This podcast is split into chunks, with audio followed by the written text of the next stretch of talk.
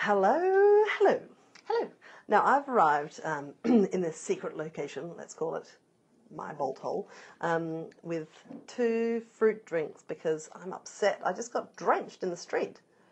You know that thing that happens sometimes on American sitcoms where someone's standing on a street Like corner? at the end of the Sex and the City. Correct. Yeah. And then just waiting across the road, and then a car goes past and artfully drives through a puddle. So this sort of perfect wave of do, do, do. Exactly. That just happened to me. The whole thing. Like, so I was texting you saying, "On my way back now. Where are you?" And um, this perfect wave of water just slapped me in the face so suddenly and hard. I just went. "Ooh!" You had to buy And some then, juice each. then there were and there were these people standing around me like I definitely took the major impact of the splash, but then there were all these people Saw standing around just going, ooh, like ooh, nasty. And the thing is that it is not raining. It's so not what wet. was in that puddle? Where did that puddle come from? I do not know. So it's some sort of toilet flushage from up the street or Oh, something. gross. And I also, after years of like not quite having the right bag that would fit my laptop and all my work stuff, but also the stupid 98 pairs of children's underpants that I also haul around with myself, um, I finally bought this kind of bag. Look at it. Look how beautiful it is. It's Oh, green yeah. leather. Nice. Yeah, It fits lovely. everything. It fits my laptop, and it just got totally. Let me give it all a Trumpian sniff. Smells okay. I don't think it's sewage from the building down the road. gross. Now the good news is two bits of good news out of that for Mm. Yeah. me. One is that you brought me a juice, Yeah, even know. though I had nothing to do with the splash, and also you having a real life Sex in the City titles experience reminds me that I just watched Sarah Jessica Parker's new show. Called, Oh, absolute bubble entry. it's almost like we planned it, isn't it? it's called Divorce. I live to provide you with segues. Um, look, I are you a Sex in the City fan? ah, look, I never really went out of my way to watch it. Me either. Um, when I see it, I like bits of it make me just go, oh. But then, you know, there are some. I think, uh, I think there are some good moments as See, well. I didn't like it when it was first out because I don't know, there was something in it that just annoyed me, and I felt like it was as much as fantasy as Game of Thrones. Yeah. Um, so Which you're, yeah, massive fan. So I didn't like it being held up as like you know what single women's life is like or whatever. But um, I must say, over the years, now I absolutely love it. And when I see it on telly, it's like I'm bumping into some old friends or something. So and I find it really funny and clever now. So I don't know, I sort of somehow came full circle. Had you just a little defensive before? I know. It was weird. Maybe I sort of thought too you much had like, children? I'm not the Miranda character, okay? I'm not her. you so are. Which one would you be? Kim Cattrall. Wow. Do you know, um, when we went to interview Julie Bishop for Kitchen Cabinet, this is something that my producer, Madeline, and I laugh about a lot because we, we shot the episode in her Canberra flat, which is very tidy and, of course, after the Julia Gillard incident, has the fullest fruit bowl of any, you know, residence that I've ever um, walked into. And she had everything prepared. But um, I poked around in her video, you know, her DVD Oh, yeah. collection. And There's only two DVDs, the entire like collection of Sex and the City, and like the ten great speeches of all time. Oh, so I was just like, That's it's the best I sort of her. yeah. Anyway, but um, I was talking about this with Madeline, who was saying. Are you going to ask her which one she'd be if it was Sex and the City? If she was on Sex and the City, I'm like, I'm not asking that question. I'm a proper journalist. Anyway, but there was this moment when we were actually filming where um, I think I just ran out of things to. I, I just got discombobulated for a minute, and so I just said, "Oh, I noticed your DVD cabinet," and then I went, "So um, uh, Which one? which one would you be?" And she's like, "Oh, I don't know. Um, let me see." I think she was going to be the kind of like the demure one, actually. I love how if you were more of a fan of Sex and the City, you could have almost told that anecdote Sex and the City voiceover style. Like, Yeah. so I got to thinking, which one of the Sex and the City characters would the Foreign Minister be? um, so anyway, divorce. I quite like Sarah Jessica Parker. She's got a certain charm, I think, about it. Yeah. Um, and but it's I guess it's meant to be a comedy, maybe a black comedy. Uh, and I liked the first episode. The second episode just got darker, which was what I feared might happen because I thought I'm not really sure where you're going to keep finding the laughs in this material 'cause it's pretty sad and heartbreaking. Um, but the guy in it is, um, I think his name's Thomas Haden Church. Do you know the film Sideways, where they Yes. he was the not Paul Giamatti, the other guy. Right. um, and I think he's great. And so they're a nice sort of ensemble, and there's some good foil And what's characters. the story? They, they st- it Oh, so starts the off they're story getting is- divorced. The story is sh- they. I won't give you the setup. They're at a party. She just witnesses something and she decides, you know what, life is too short. My marriage is miserable. It's full of little things that anyone who's been married a long time can recognise, like looking at your partner just with sort of passive aggressive dislike down a table at a party or whatever. or it actually have- the can opening I scene. let the record show? I have no idea what you're talking about. the opening, the opening shot is she's in the bathroom getting ready, and he says something really passive aggressive to her. And as he walks away, she gives him the finger behind his back, like just those sorts of things that you like. Oh, look, I laughed aloud at it. Um, anyway, um, she says life's too short. I just I can't keep going in this relationship. Uh, but then she sort of changes her mind. But then he's sort of wedded to the idea, and so it's just the back and forth of the Right, you know, process. So that's how it starts. So yes, they are getting divorced. They have two teenage children, and it's you know comedy ensues apparently. Um, But so did you yeah, like it? I did. I liked it enough that I set my Foxtel IQ, and then last week I watched it, but I haven't really been looking forward to this week. So Right, oh, yeah. I'm not sure if I'm going to um, actually stick with it. So Speaking of going a bit too far, or like you know that thing where you're like, oh, this is funny, this is funny, oh god, this is too much like my own life, or oh, this is funny, this is funny, like, oh no, no, it's just depressing. so I've been watching the first, the second series of Catastrophe. You know oh that yeah, one you that, told me about that. Yeah. Yeah, did you end up watching any of that? I watched one episode. Right, this is the one where um, these man and lady have casual sex and she gets pregnant and you know comedy ensues. Right. Uh, Like but it- the funny thing about it is is that it's it's really hardcore. Like they're kind of brutal to each other, but then there's some really like they they also really actually get along and get each other in quite a deep way. So it sort of pings you back and forth. But in the second series, you sort of it, it, it ends. Um, the first series ends with her going to labour, Right. and um, and then the second series starts, and there's like a little baby, and you're like, oh, this is like two days later. But actually, the second series starts about three or four years later. This is their second child, right? And so so that's a great idea. so yeah, it is. It's really cool because you don't really quite get it at the start, and you're like, oh wow, okay. Mm. So then you've got their families all reflecting on how they never thought it would last, and you know, blah blah blah. But they, you know, there's some quite serious stuff going down too, and they are being, you know, again quite brutal with each other, but with the added brutality that you know an extra three years of familiarity can really can really bring into the mix. So I'm finding myself just going, oh, oh, you can't do that, can you? Oh, apparently you can. Okay. So still enjoying it then. funny. Um, hey, uh, you put on a delicious spread on Sunday night. Oh, my thank you God. So, just listeners, let me tell you. So, Saturday night, um, I've hatched a plan to go on a play date on Sunday Arvo at a mutual friend of ours' place. Um, we decide that we'll hook up some people to go to the pub for dinner because there's a very kid-friendly pub um, near our place. It has you know, kid-sized stubbies. Yeah. Joking. See what I did Yeah. there? Um, pub is booked out, so Crabb goes, oh, I'll just plonk around to Chateau Crabb. Um, and so we do, but it turns out that there's like about, I don't know, 25 adults and maybe 30 children there. We just got a little bit overexcited about inviting people. Now, I said to my husband on the way home, if that had been me with that many people coming around, I would have needed a month's notice. The week leading up to it, I would have been in tears every single day. the day of, I would have just been an inconsolable wreck. And then the next day, I would have been the cranky bitch from hell cleaning up. And you seem to just pull it off with about five minutes' notice flawlessly. And the food was unbelievable. Well, the secret is if you've got two or three really good salads, you can pretty much, you know, Stretch the rest of it. Yep. But then you had those prawns in the butter sauce, and you had the Well, I'm not- beef sliced up. Well, and I'm the- not. They were Jeremy doing that, so Right. like I don't actually count them as part of the significant preparation or the highlights. All right, it's like or the meat. I don't know. Apparently there was meat. Wow, the big you- thing you've really though watching was the Catastrophe cauliflower. closely. I know.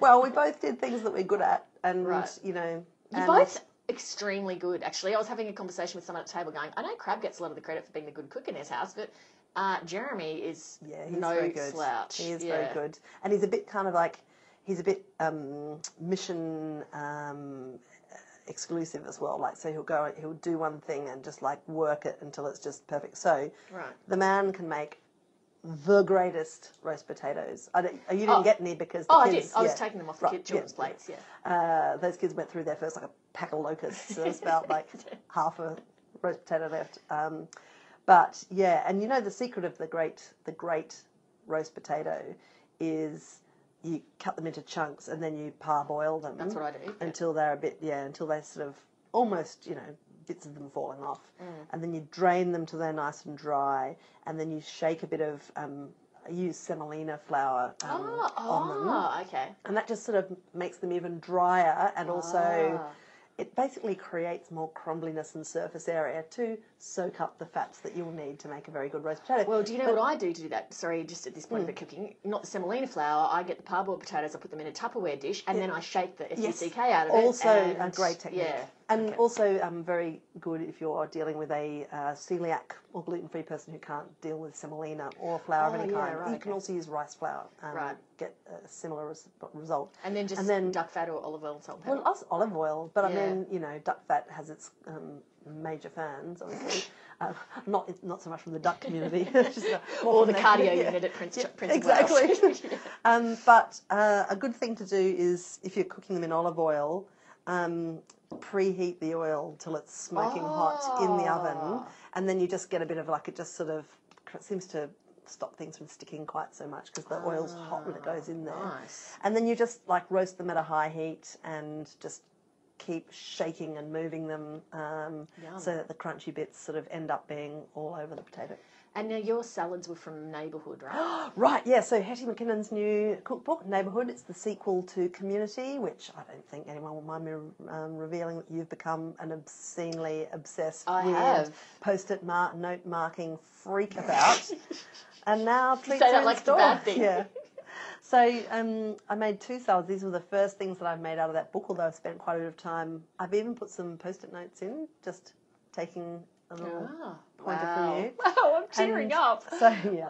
Oh, that's so touching, Dal. So one of them was um, broccoli, zucchini, cannellini bean, radish, Mm-hmm. herbs, and then with a dressing that is completely bonkers. You get like uh, you know heaps of capers, like about a third of a cup, and rinse them off, and then smash them up in a mortar and pestle with three cloves of garlic. Smash, Right. smash, smash, smash, smash, and then you melt some butter in a pan. Put in this smashed up mess of capers and garlic, and sort of just simmer it like you're basically sort of gently cooking it. And then you add oil because, of course, there's not enough saturated fats going on in there already.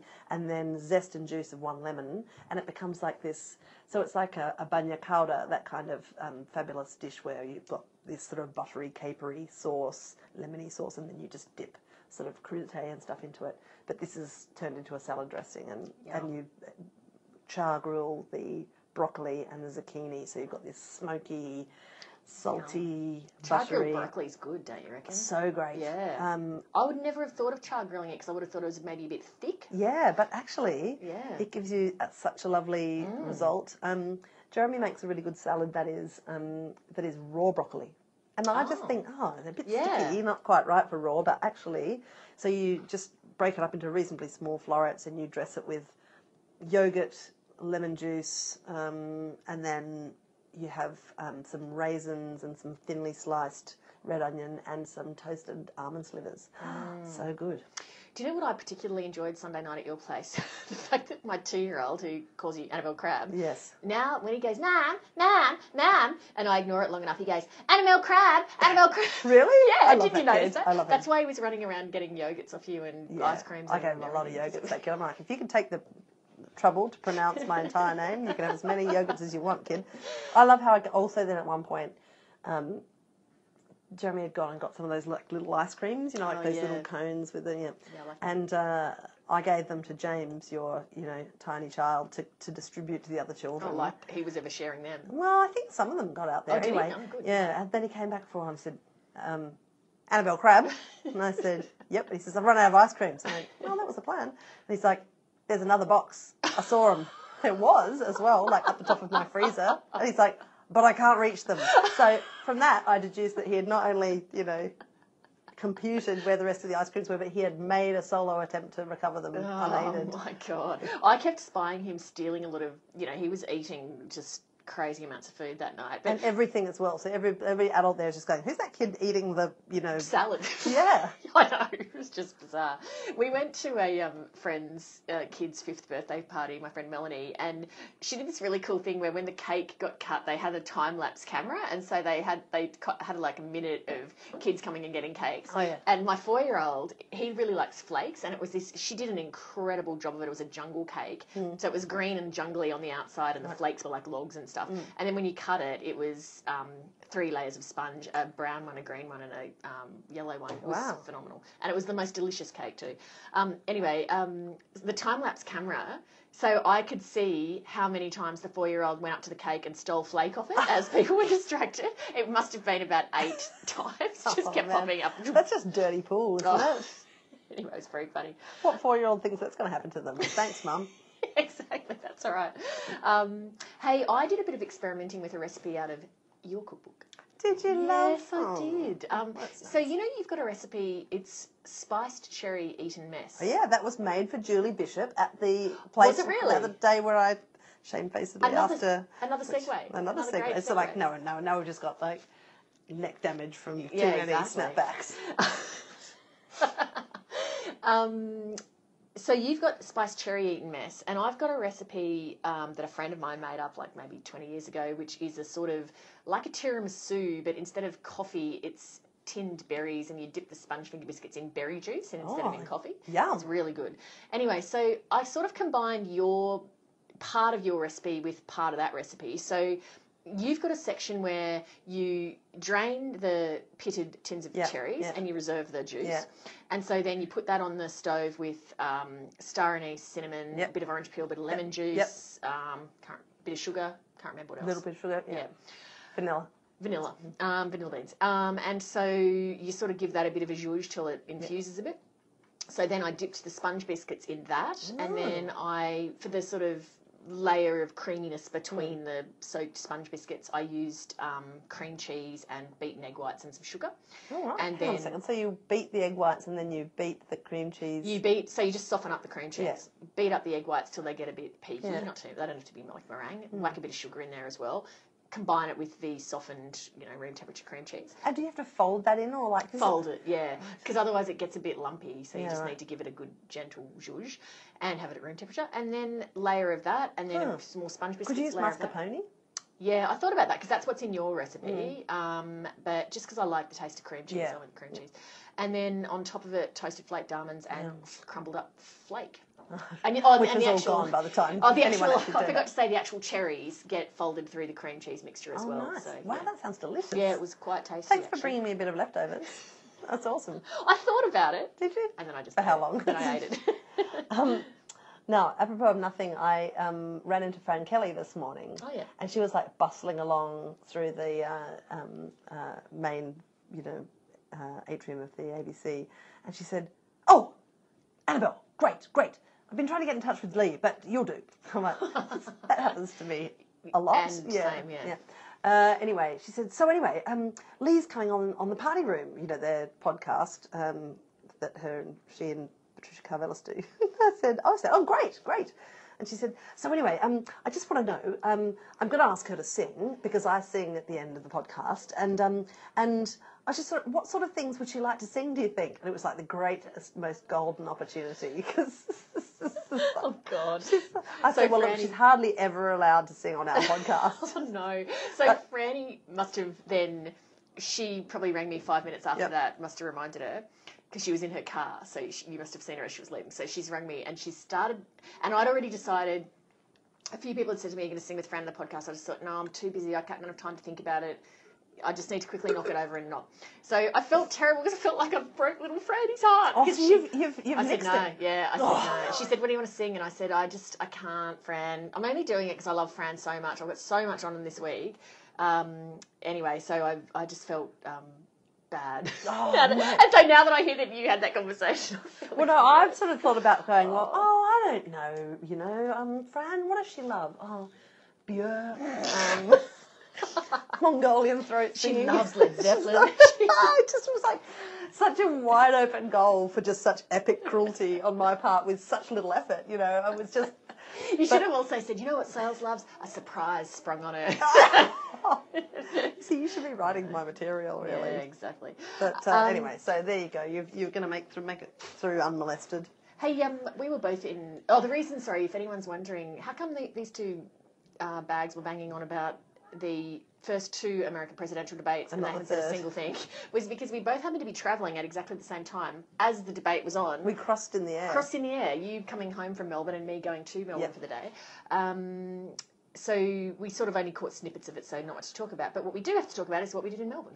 Oh yeah, so I um I sent you an email saying, oh, no, I can't wait to tell you about the morning that I've had. So I went um to moderate a breakfast at the Family Law Conference. Anyway, and it was women in law. You know, like you get invited to these things that are like women in X, women in Y. Anyway, I was sort of nearly a woman in law because I do have a, a law degree. So I thought, all right. And the panel was. Um, the outgoing um, Chief Justice of the Family Court, a woman called Diana Bryant, who's fabulous, so interesting and clever, and Yeah, you know, great. and um, uh, Marilyn Warren, who is the um, Chief Justice of the Supreme Court in um, uh, in Victoria, and um, the new federal sex discrimination discriminator discriminator, yeah, so, sort of the opposite of that, The Like, discriminator. not that thing. Hi, what do you do for a? I'm the discriminator. I'm the discriminator in chief. Yeah, thanks very much. Oh, Yeah. hell. You know what I mean. Yeah. Anyway, so it was a really great session. But the best thing about this this function was that at the table where we were sitting for five minutes before the you know uh, event started at you know seven fifteen. What is it about like women in things? They're always freaking breakfasts. It's just like wow, women women in anything are just like really. I've got to be there by seven. yeah. That's not practical. Um, but anyway, um, everybody was there looking very happy. But there were these three elderly ladies, and I sort of I, I couldn't keep my eyes off them. They were at our table, like sort of head table, I suppose, where all the speakers were. And they were kind of like eating their bircher muesli and just kind of cackling among themselves. And they were just having such a lovely time in each other's company. But I was thinking, who are you? Because every now and again, like, someone would come up to them and it was obvious that they were quite sort of distinguished, but I didn't really recognise them. Anyway, it turns out that they were the, the um, three judges of the family court from when it was first established in 1976, right? So they had the founding Chief Justice, um, Elizabeth Evatt, um, who set up the family court, and these two colleagues of hers were Wow. um, called Peg Lusink, who was 94, and um, Josephine Maxwell. And they were such interesting women. They were like all really still kind of super sharp, Right. and with these incredible recollections about what it was like to set up a new jurisdiction, that like in fantastic. 1976. So it's just sort of, and um, Peg was saying she got the call from the Attorney General, you know, saying, "Oh, we're going to make you a judge." She thought it was one of her mates winding her up, so she's like, "Oh, sure you are." anyway, but they, they just, I really didn't get to talk to them for that long, but um, they were talking about um, setting up this new court, and they were determined that it wouldn't be um, very formal, that it would be a really human kind of um, experience for people to have. And so they, the first courtroom wasn't really a courtroom at all, it was just like this room, and no one could ever work out who was the judge and who was the.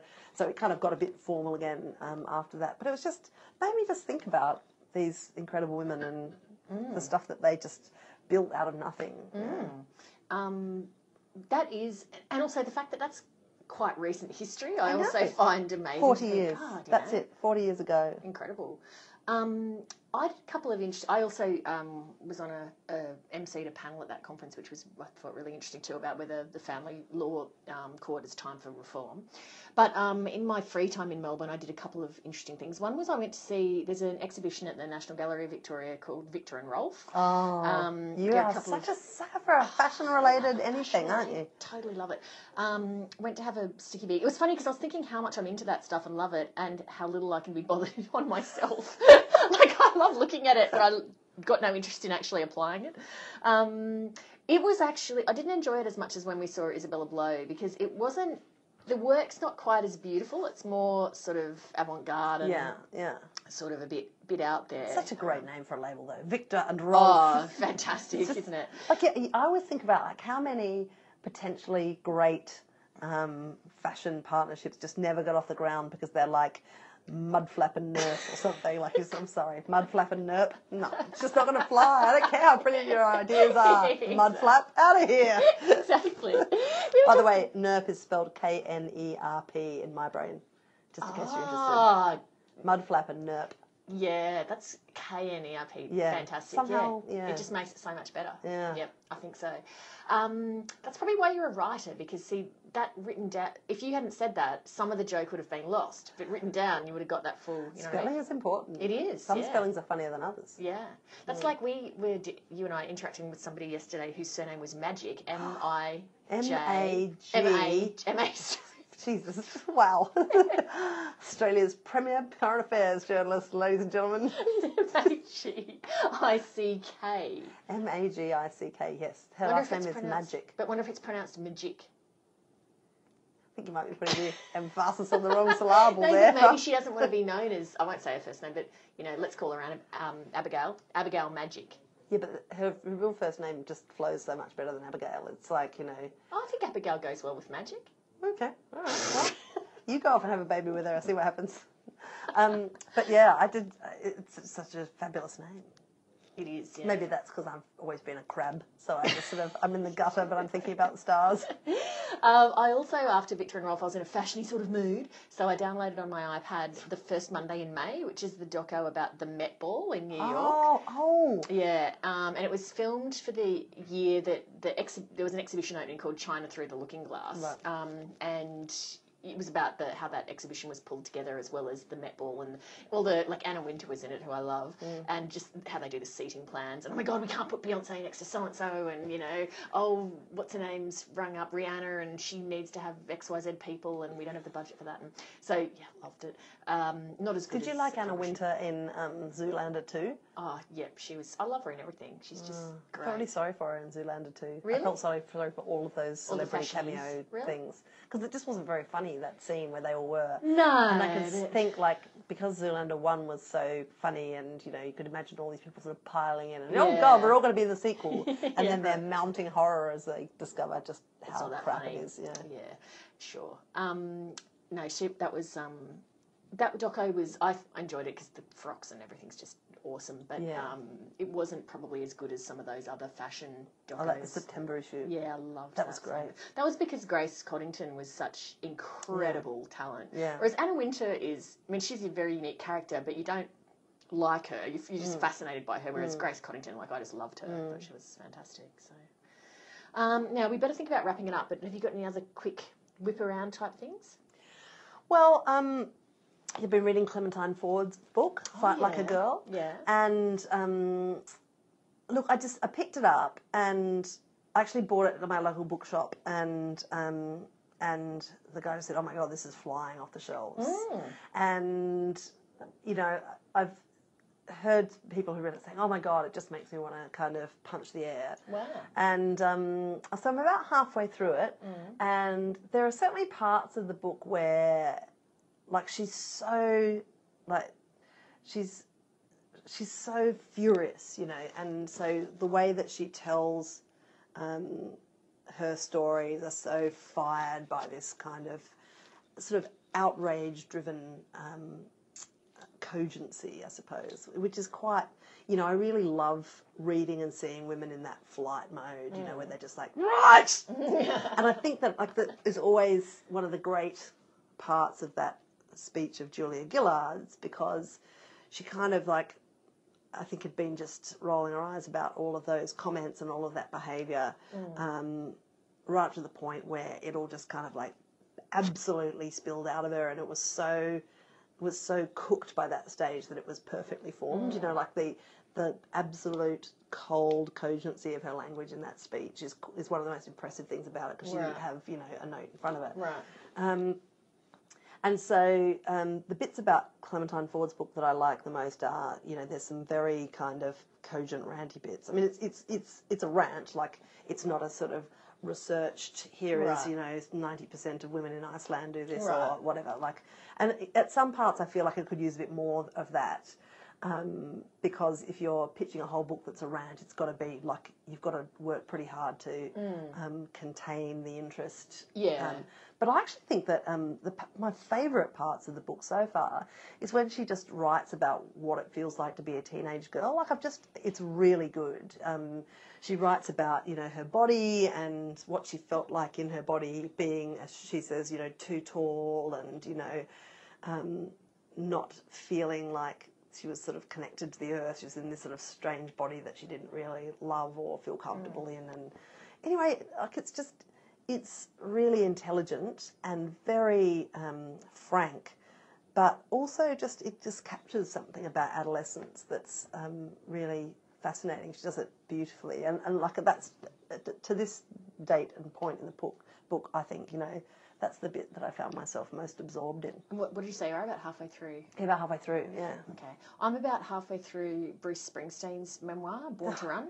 That'd be pretty similar, I guess. Just also an incredible reflection on being a teenage girl. No, um, look, I'm not. I'm not a Bruce Springsteen fan. The only oh, reason I wash your mouth out. Get out. Really? Leave this office. Are yeah. you? Yeah. wow, Massive. One of the most exciting moments of the 2008 election campaign that I was in attendance at bits of um, in the US was uh, I went to see a campaign event that was Obama and Springsteen, and it was in the sort of like this sort of mall in Cleveland at sunset.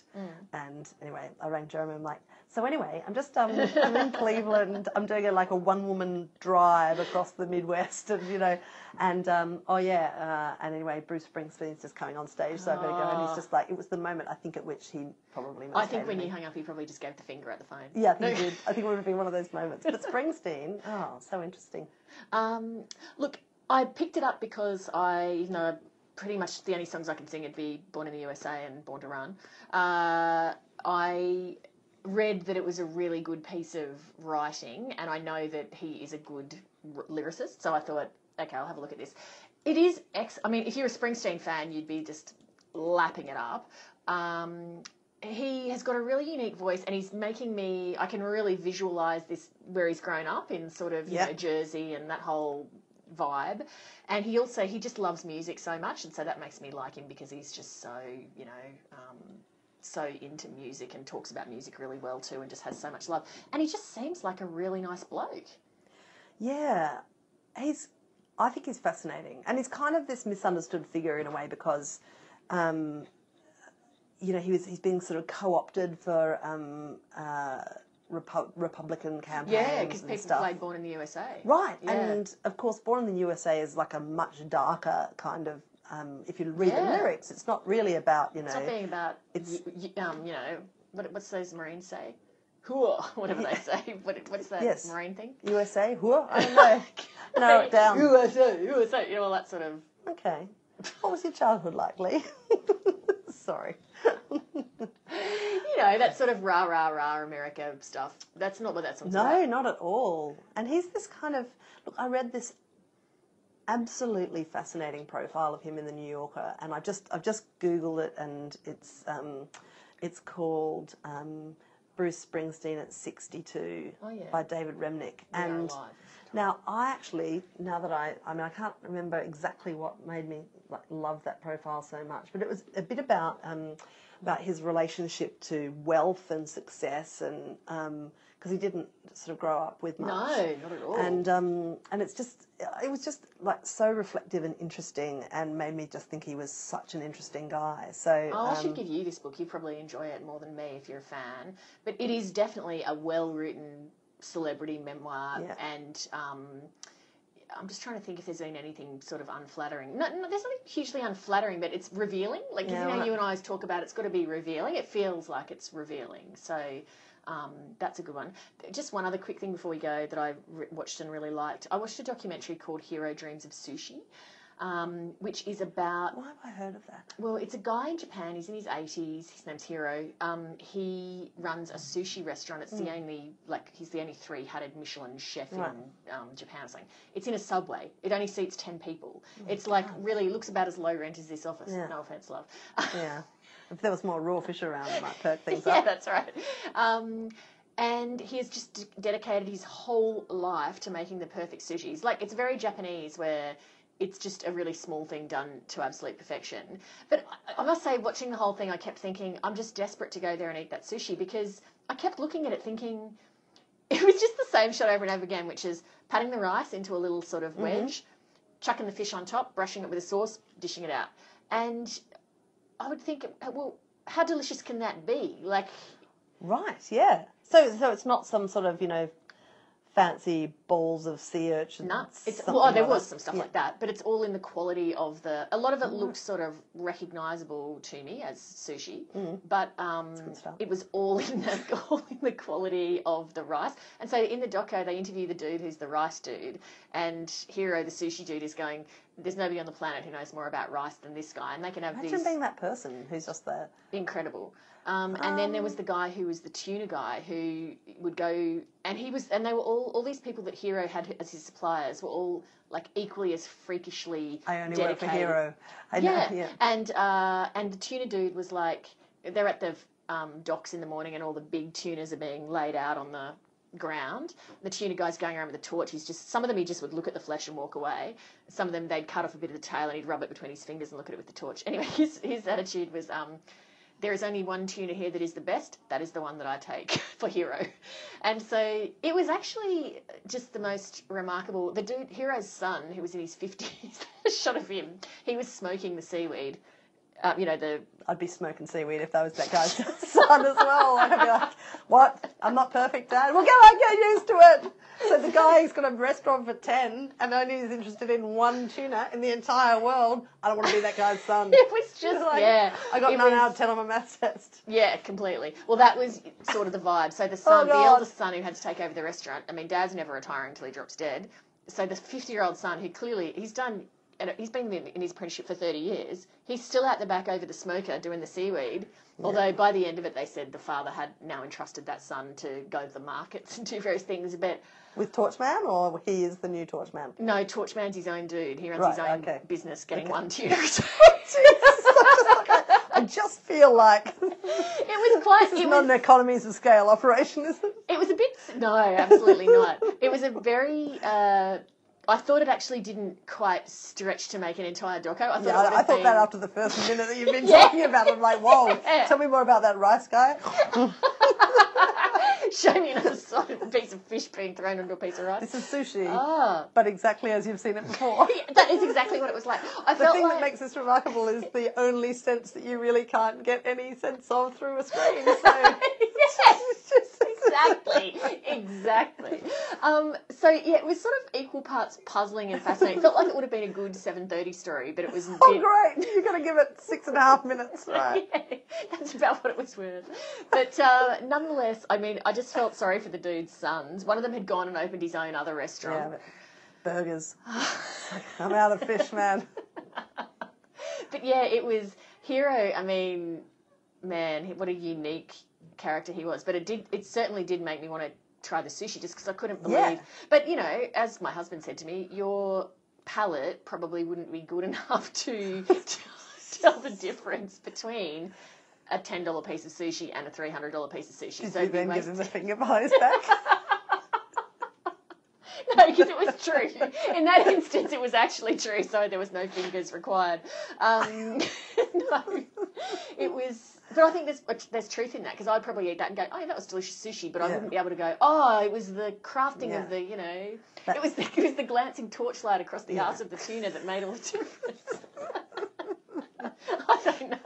the glancing torchlight across the arse of the tuna. Do you Sounds go- like a good ep title to me. Is that how you do your tuna at home? Oh, just the arse remains, you know. No, it's the sort of thing that that was the sort of thing that. Jiro did do Yeah. though, like because it, was that was the level of they had octopus that they used to sort of they mushed up the octopus to make it really soft. Mm. They used to do that for half an hour, but now they do it for 50 minutes. So some poor apprentice is in there doing it like he's hand wringing washing to get the octopus Oh. to the right Oh. consistency. Well, that's an entry level job, isn't it? And so like no, half an hour's not enough on that sucker. No. Give us another 20 Octopus minutes. tenderizer to heroes. So. Wow. Okay. Uh, I think you weirdly enough, having having Yeah. now been a jerk about that film, I know that I would actually quite like to watch it. Do you know what I think now as I walk out of your office? I'm going to have to walk out You back first. left yet, but now you. No, I'm going to have to walk out back first because I'm worried now about you giving me the finger behind my back. What do you think of that frosted glass? Have you ever done that to me? I, I, I do not consent. You have, haven't do not you? consent to. Now, let me just, before you go, Yeah. just you really are nearly out the door, you Yeah, I've monster. got a show to host. So I get this card. here. Oh yes, that looks like it's from a listener. It's because it's got a giant big blue wren on the yeah, front. that. This is a card from Maria who says, I'm an avid Chat 10 Looks 3 listener and regularly tune in whilst I'm driving from mine site to mine site in the Pilbara. Oh. Your podcast makes an otherwise dull journey most entertaining.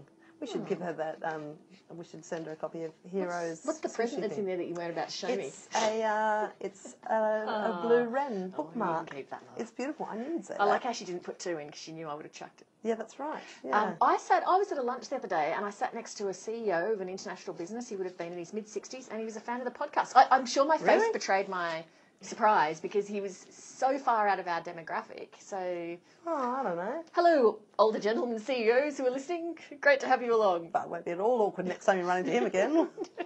That's right. Oh my god, anyway. are you actually going to retreat out of the door on that roller chair?